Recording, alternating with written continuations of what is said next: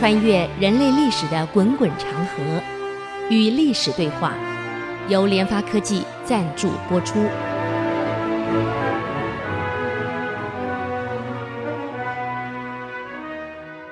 这里是 I C 之音竹科广播 F M 九七点五， 您所收听的节目是与历史对话，我是刘灿良。啊，上礼拜我们谈到土木堡之变，这讲的明朝很可怜，从这个明太祖蓝玉北伐，把蒙古打得落花流水，接着成祖两度北伐，再来仁宗、宣宗，才到英宗就完了。而且坦白讲，前后没多少年，因为仁宗在位才一年，宣宗才十年，也不过十一年的光景，就落到这种地步，你看看。所以一个国家五倍的废弛是很可怕的事情。任何一个国家的发展绝对是两个拳头，一个叫经济，一个叫国防，就是军事。一手拿着经济的棒子，一手拿着军事的锤子，打遍天下。你看今天美国横行整个世界，不就靠两个吗？一个经济，一个军事，这两个都强，你光有经济没有军事一点用都没有。所以荀子的话讲的很有道理，两千多年前就这样说，国不富，无助于养民情，国不强，无助于存其富，故曰富强。富是讲经济，强是讲军事。他说一个国家你经济如果没有发展起来，你怎么养民情？民生所需要的所有的建设，那你说健保也好，劳保也好，什么保，你国家的基础建设没钱，你你告诉你怎么盖？所以发展经济那是首要，你要发展国防，发展尤其现在国防跟军事哪都是高科技的，没钱你根本发展不起来啊！所以有钱呢，我就吸引各种人才过来。所以整个扭转是九一年后，整个很多赔钱的、经营不善的、管理一塌糊涂的企业全部民营化了、资本化了。这到现在走资本主义走的比我们还凶啊！你别有什么什么共产主义的，走的根本就是资本主义啊！只要你有钱有能力你就行。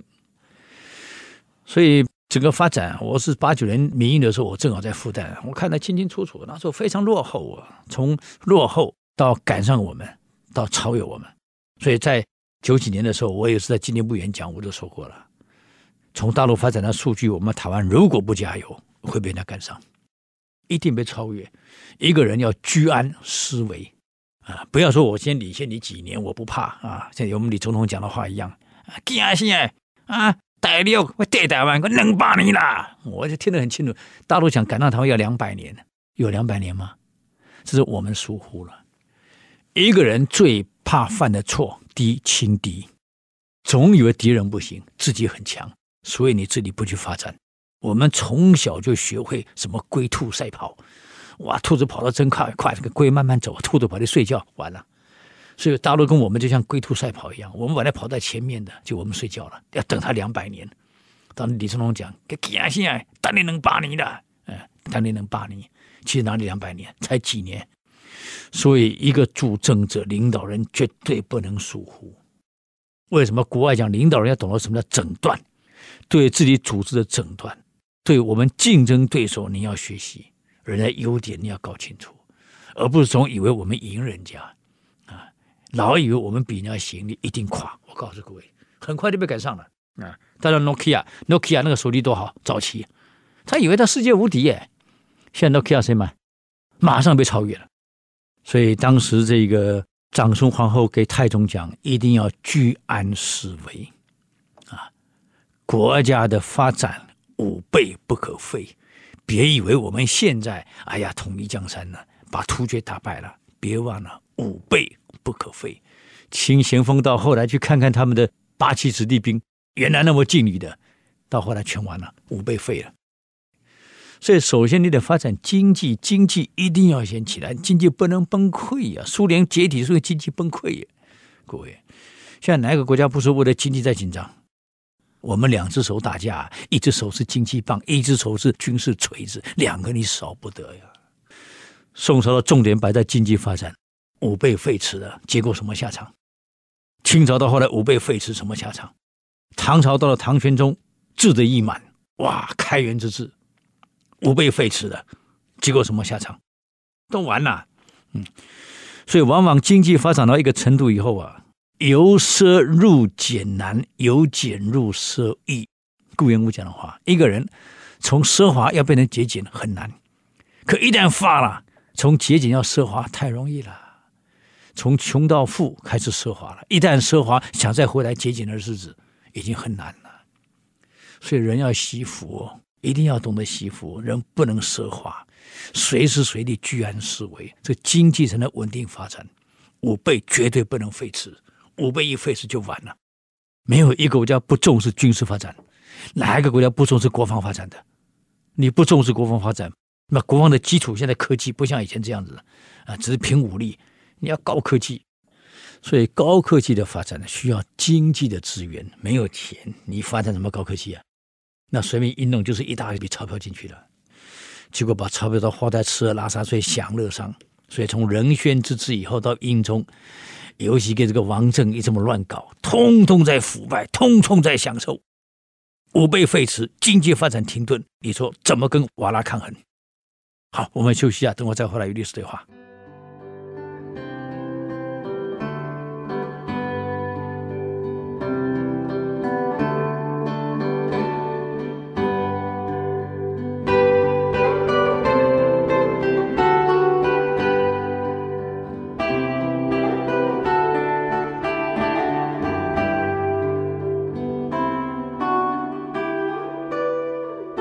欢迎回来与历史对话，我是刘灿良啊。刚刚讲到这个明朝很可惜，你看才经过太祖、成祖、仁宗、宣宗，前后这么十几年就完了，五辈通通不行了。那为什么不行？领导人才几岁就继位了，九岁，这什么东西啊，各位啊！再加上这个王政个大奸臣，腐败贪污啊，我们讲土木堡之变，你看本来这个可以皇上可以没事的，就为了等他一千多辆贪污腐败的黄金白银一直在土木堡耗着，不肯进城，不肯进宣华府。而守宣华府的杨洪又没有来救，所以这些人后来都被判刑，压在大牢里，准备要斩首的。现在瓦剌手里有明英宗在，有个大宝贝在，就可以威胁你呢，我要什么你给什么。所以在兵分三路，取紫禁关、宣化府、居庸关，奔北京来了，要直取你北京了。这个时候怎么办？你听听于谦怎么说。于谦召集内阁会议，列位，太上皇出征，带了五十万军械、粮食、盔甲、战马、战车、火炮，统统带走了。现在整个北京城能防守的器械十不及一二。你看，没兵。兵员带走了怎么办？我们拿什么抵抗？你想想看。所以于谦不得不把这些被关在牢里的大将军全部放出来，什么石亨啊、杨洪啊，这边通通放出来，而本没人可以带兵啊。所以又回到宣化府、紫荆关、居庸关、守山关去了。北京城于谦自己亲自，他当兵部尚书了，自己亲自，等于现在的国防部长兼总参谋长，两个职位于身。那么这个我们都知道，景帝二十岁而已啊，没有主见啊，养尊处优长大的王家子弟啊，官二代啊，他哪里懂军事，哪里懂管理，懂经济啊？碰到危机就是发抖啊，像完全是依赖于谦，就有点像这个英宗依赖王政，依赖的不得了一样。只要一天于谦不在身边，景帝就不知所措了。那也还好，于谦是个忠良。他不是王政那种奸诈之徒、腐败之辈。我们为什么讲忠良？明太祖讲的真好，用诚用忠良，忠而不良，为祸可能更大。可能个人没听懂啊，哎，忠哪里不对？是啊，忠而不良，可能为祸更大。那我们来看看，魏忠贤，你说对万历皇帝忠不忠？那绝对忠啊！你要女人我给女人，你要享乐我给你享乐，你要什么我都给你，绝对忠心耿耿，绝对满足皇上的一切需要。可是他不良啊，居心叵测啊！啊，你看后来什么结果？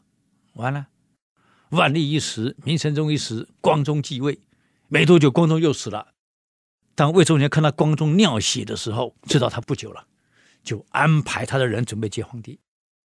我们讲过，王承恩也是太监。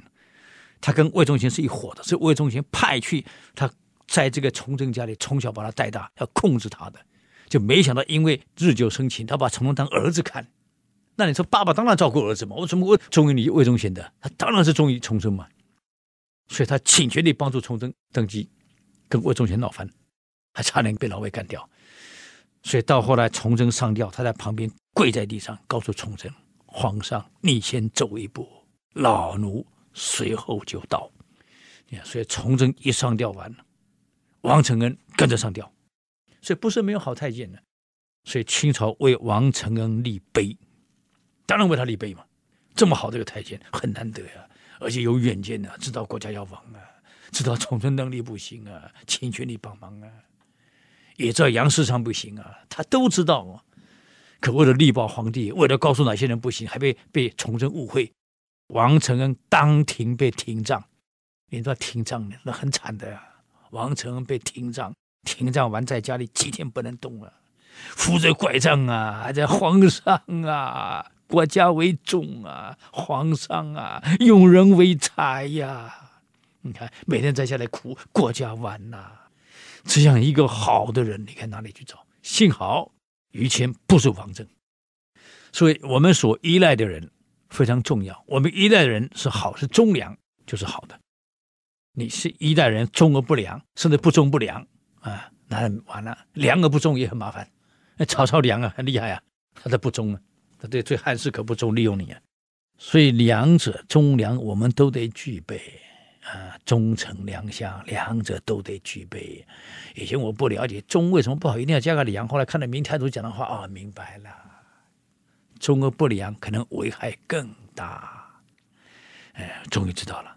所以于谦讲了，我们整个北京城能防守的其军事的所有一切设备十不及一二，五十万大兵被带走了，我没兵啊，怎么办？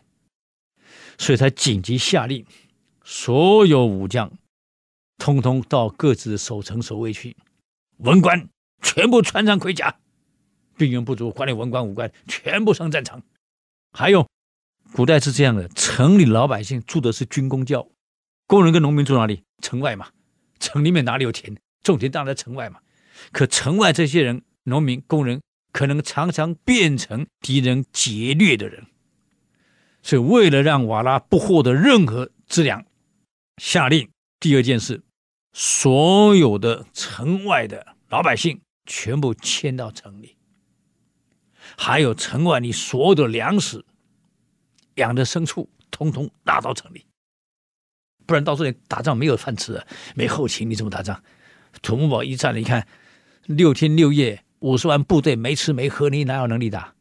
如果他六天六夜都吃饱喝足了，我告诉你土木堡之战可能不是这个下场，你没力气的。各位你不信，你把自己饿六天 六, 六夜看看，不喝不吃你还有能力打仗啊？你走都走不动，爬都爬不了了，打仗啊各位不可能。所以瓦剌这个这个野心很厉害，脑袋瓜很聪明，困着你三天三夜没吃，再再跟你说要谈判，再拖你三天三夜，我看你部队还能打仗，你没戏了。我们的徐蚌会战怎么惨的？杜聿明的三十万大兵被困在陈官庄啊，黄维被困在双堆集，黄百韬困在枣庄，三十万三十万二十万八十万大军。一月份下大雪，没有粮食，你叫他吃什么呀？杜聿明出来巡视的时候流着眼泪呀、啊，我的弟兄啊，一个一个冻死，一个一个饿死，没有后勤，全断了，最多只能靠空投。那你说空投能投多少？三十万大兵要吃饭，你能空投多少？天气又不好，下雪，你飞机怎么飞？以前天候不好的时候，飞机性能没那么好，你很难飞呀、啊。而且空投量有限呢、啊，一些运输区没那么大，而且本来中华民国就没有什么多少空军。杜聿明看到他的部队，那个战壕里面都是尸体，不是战士啊。他的副官跟他讲，司令官，弟兄们都不是战士的，饿死跟冻死。杜聿明后来讲了一句话：只要不带武器，要过去的就让他们过去，吃饱了再回来也好。你看这话什么意思？只要不带武器，要过去的就让他们过去，吃饱了再回来也好。后面再去安慰自己的了。你说你的国军跑到共军那去吃饭了，吃饱了回来啊？不可能，吃饱了再回来也好，再安慰自己了。嗯，所以就是不战而降。长春守将郑洞国为什么后来出问题？被围困了十个月，断粮，什么都没有了，后援全没有了，人吃人了，就郑洞国流着眼泪投降了，十五万大军全完了。这个野先生玩这一招，我困你六天六夜你就受不了，别说困你十个月，你打什么仗啊？没有办法呀。现在北京城变成这样子，所以于谦知道很清楚，没有粮食，没有人员，你守什么城？农民工人全部给我进城，这么凑一凑，又凑了三十万。这三十万虽然是农民通拉进城了、啊，强制军事训练，是啊，你一定要懂得怎么用武器呀、啊，啊，怎么守城啊？分成一队一队的，让这些军官去带他们。那么军官也很清楚啊，要守不住全完了，因为妻子儿女全在城里，万一城破呢？这时候他们心里有共同的认知，很清楚了，城破了不是国家没了。各位，你想一想，你城破是想到谁？是想到国家没，还想你儿子跟女儿？当然想到是家人嘛。城一破，那我家人怎么办？为了保护我家人，所以先保家才能卫国嘛，一定保家在前面嘛。这些军人很清楚啊，我妻子、儿女、父母都在这里啊，能不拼吗？所以加紧训练，那个城池拼命挖城沟，拼命挖，设各种障碍。那么所有文官全部披上战袍，充当人数也开始去练了，不练你怎么办？所以于谦不得不这样做。那么这个野先又派人来送威胁的信。啊，你看他们怎么说啊？我们休息一下，再回来与历史对话。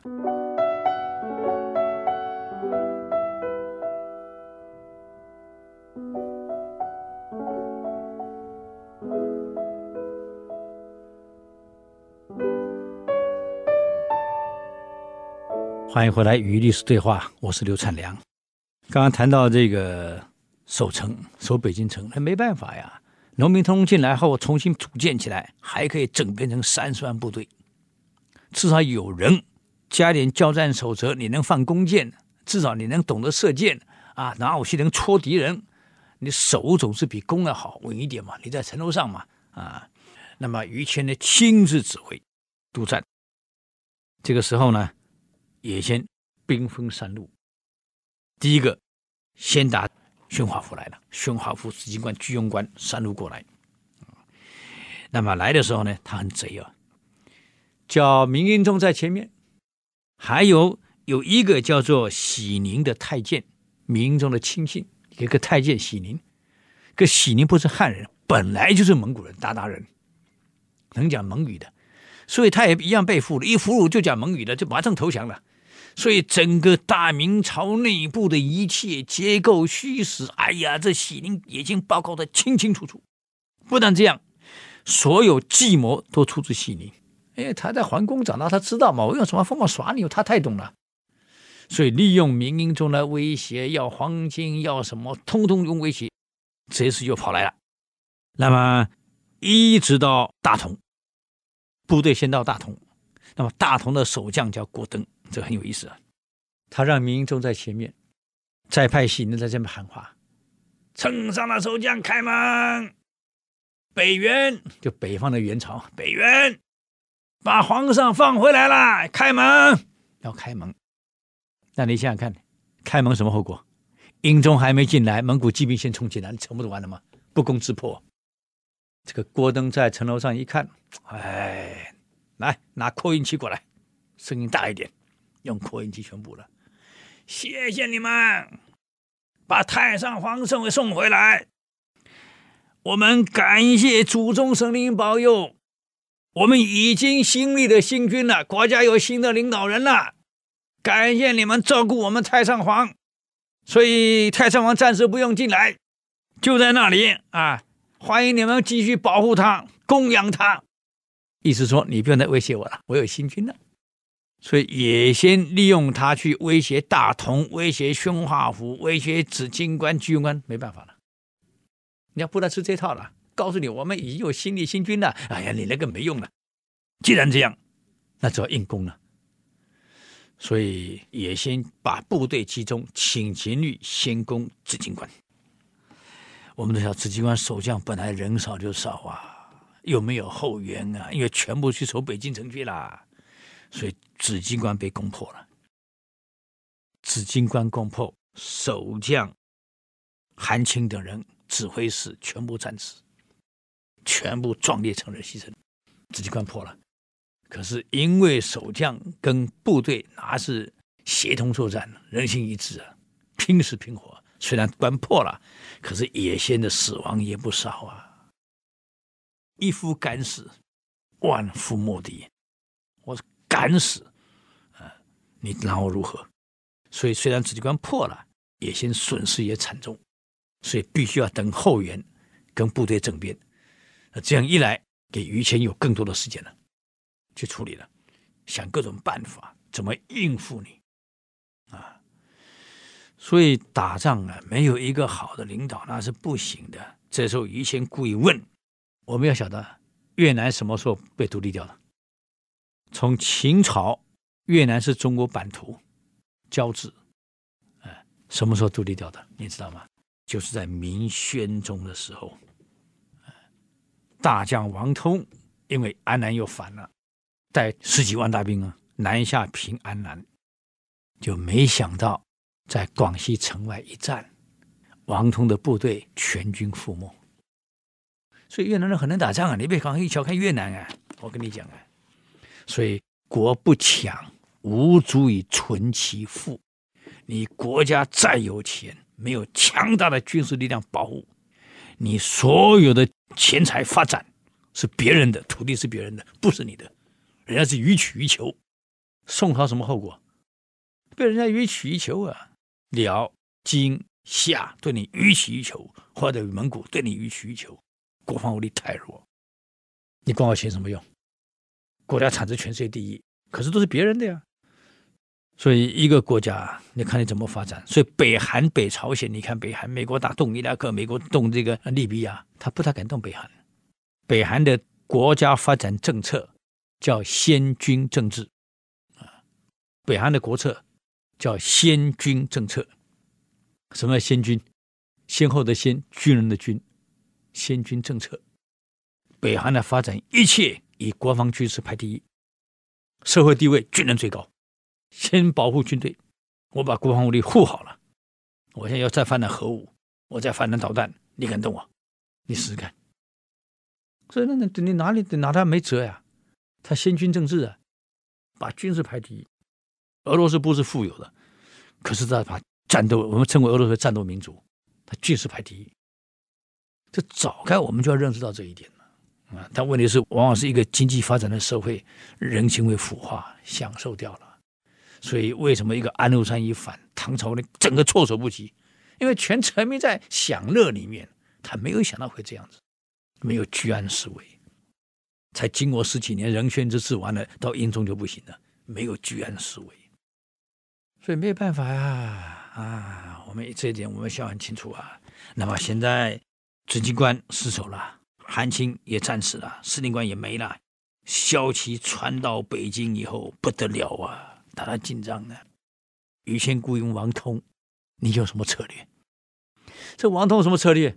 把安南给你搞丢了，还什么策略？十几万大兵把广西这个这个一战全打光了啊！你还有什么策略？所以安南的独立是在明宣宗时候跑掉的，就越南原来是我们版图，是在明宣宗丢了，很惨的。那一仗输的不得不承认越南啊，好让你独立好了，只要你进贡我当藩属国就好了，就变成那个藩属国，原来是我们的版图哎，是在明宣宗丢的。就是我丢在王通的手里。像王通，你有什么策略？王通的回答很好笑啊！我们休息啊，等我再回来与历史对话。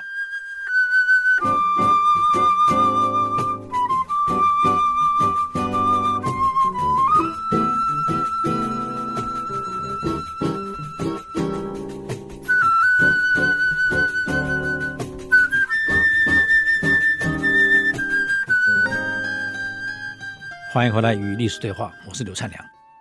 这个于谦归王通，你有什么策略啊？这个王通这个败军之将原来是丢到你手里的，十几万的那个你搞光了，你还什么策略？他想了半天，去那个于谦说：“我有一计，我们北京城的城墙啊只有一层，我们盖双层，外面再加一层。”那废话嘛！现在敌军都已经来了，你再去盖第二层围墙，你要盖多久？那不是废话嘛！再盖第一层，再盖一层围墙，可能吗？那不可能的事情啊！于谦摇摇头啊，哎，庸俗之徒，难怪败军之将不可言用啊，没有用啊！这个金英是太监，原来跟王振是同党的，可现在已经面临着他危机了。你不要想他是太监，他有没有家人？有家人，有父母，有兄弟姐妹的，还是有的呀。只是你一个人晋升出来当太监而已啊，举家还是在北京城啊。北京城一破，请问你光宗耀祖光到哪里去了？还是没命了。所以这个时候，精英，黄金的金，英雄的英，精英太监也是不得不为国尽忠了，嗯，就把这个侍讲徐成找来了。因为徐成懂天文地理啊，就问他：“你懂武术，你看有没有什么计谋？我们现在困在北京城啊，能不能守得住？没有人敢说，你说说看。”这徐成的回答很好笑啊。哎呀，我夜观天象，我大明朝气数已尽，居然说大明朝气数尽了啊！我想啊，这个北京总非定都之地，我大明朝一定都北京，气数必尽，所以唯一的办法就南迁回南京，赶快迁！嗯，这个金英一听啊，火冒三丈，我现在正需要民心士气，你告诉我南迁。你怎么现在告诉我？京师联兵上百万人，你怎么现在签给我看？你怎么签？而这个徐成这个老兄啊，还真伟大。这徐爷爷老早就把家眷眷属带着所有值钱的东西，经运河往南京跑掉了，早就安排走掉了。以前谢东明先生讲的牙刷主义，带个牙刷就出国啦，跑啦。啊，那徐成早到江南跑掉了。这是报到于谦那里去的，啊，也让金英知道了。于谦跟金英不得不联合向群臣宣布，北京是顺天应民的地方，先主把这里定为首都，我们的社稷、宗庙、百官、百姓、钱币、粮食、粮仓，一切通通在京师。京师一旦破了，什么都没有了，就算南迁到南京，那是流亡政府，南宋怎么亡的？难道你们忘了？一旦到那里去，一无所有，你全部得重新来。在重新来的过程当中，敌人早都追上来了，你怎么跑？现在唯唯有死守京师，除了京师以外，有任何人在意南迁的，乱我军心的，一律斩。由景帝发布命令，再有提南迁的，再有提迁都跑的，斩。这个情况与后面的崇祯不一样啊。后来的崇祯面对两个敌人，一个是关外的清，一个是内部的李自成、张献忠。而李自成的部队已经迫近居庸关了，整个京师没有守军，没有守将，所以你看北京城被围的时候，这个崇祯去敲钟，哐哐哐哐哐哐，要大家来守。文武百官一个没来，除了王承恩以外，没有来半个人，通通投李自成去了，城都没破就已经投降去了。这情况不可同日而语啊！所以当时的户部、吏部尚书给崇祯的谏言跟这个是不一样的，因为情况变了。他给崇祯的分析跟这里是不同。他说围京我们有两大敌人，一个内忧李自成、张献忠，一个外患是大清。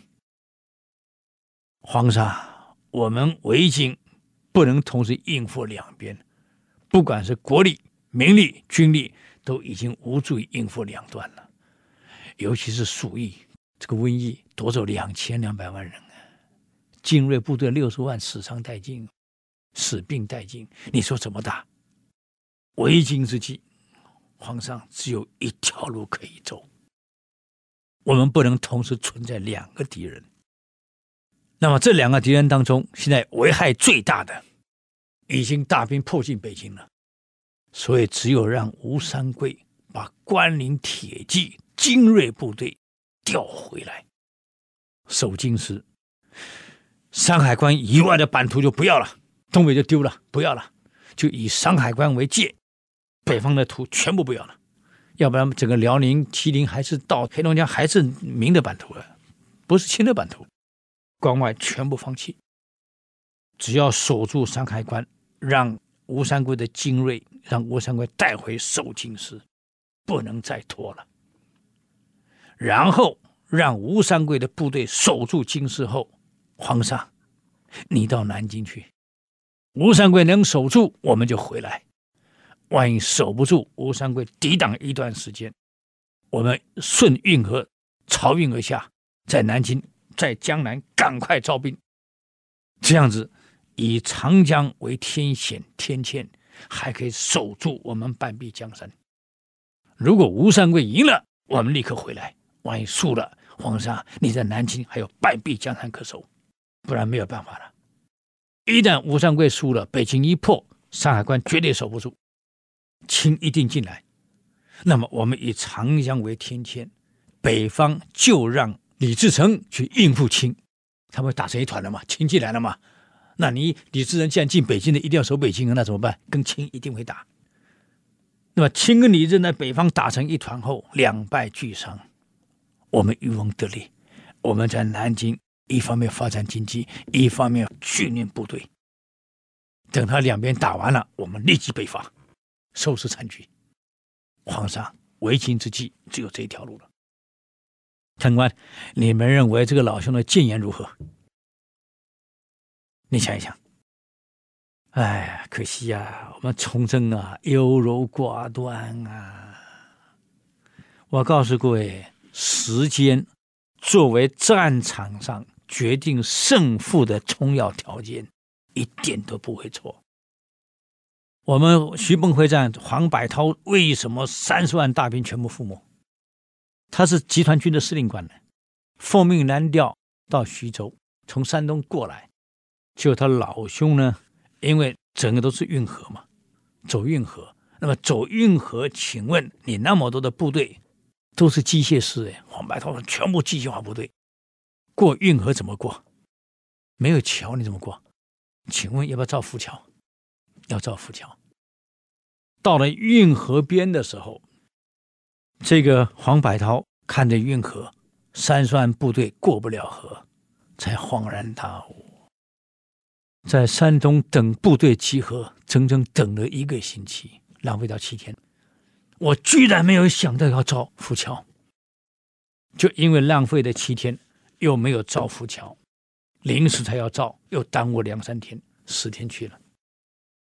从北往南侧一个重要的据点叫曹八集，本来我们是走在前面的，粟裕是走在后面，是追我们的，就因为我们耽误前后十天去了，所以让粟裕抢先占领曹八集，完了后退路给堵掉了，所以他的三十万才会在山东枣庄被困在那里，没办法南下了，因为南下必经之路的曹八集已经被共军截断了。所以时间作为战场上决定胜负的关键，是一点不为过。谁抢先一步谁赢嘛，一样的，我们两个拿武士刀对砍，我找你一秒砍到你，我就是赢了嘛，那绝对是那一秒的差而已。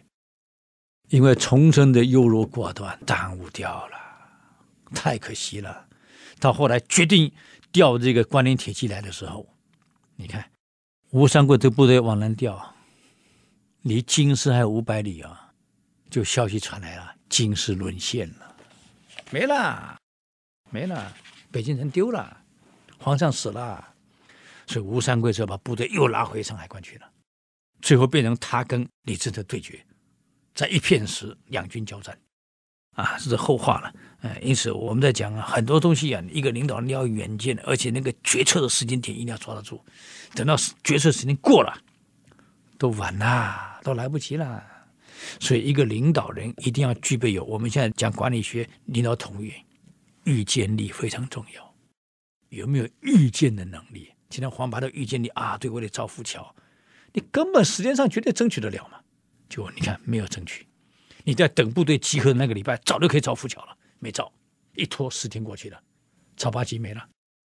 没想到速用急行军呢，跑啊，抢占曹八旗，哪个落后的哪个军阀从事，这是粟裕当时宣布的话呀，一定要抢先占领曹八旗，全速跑步，谁耽误的时间延误的时间落后的一律军阀从事。可怜啊，共军啊，非得跑啊冲啊，他们没有现代化运输，全部冲了。就这样，时间上本来从负数变成了正数，黄百韬完了啊，太可惜啊，时间啊，所以从这也是耽误掉了，时间耽误掉了啊。所以于谦的决策是对的，再有提南迁的格杀，有警力发布，现在没人敢讲了。何况你们的家眷眷属都在城里，能够不拼吗？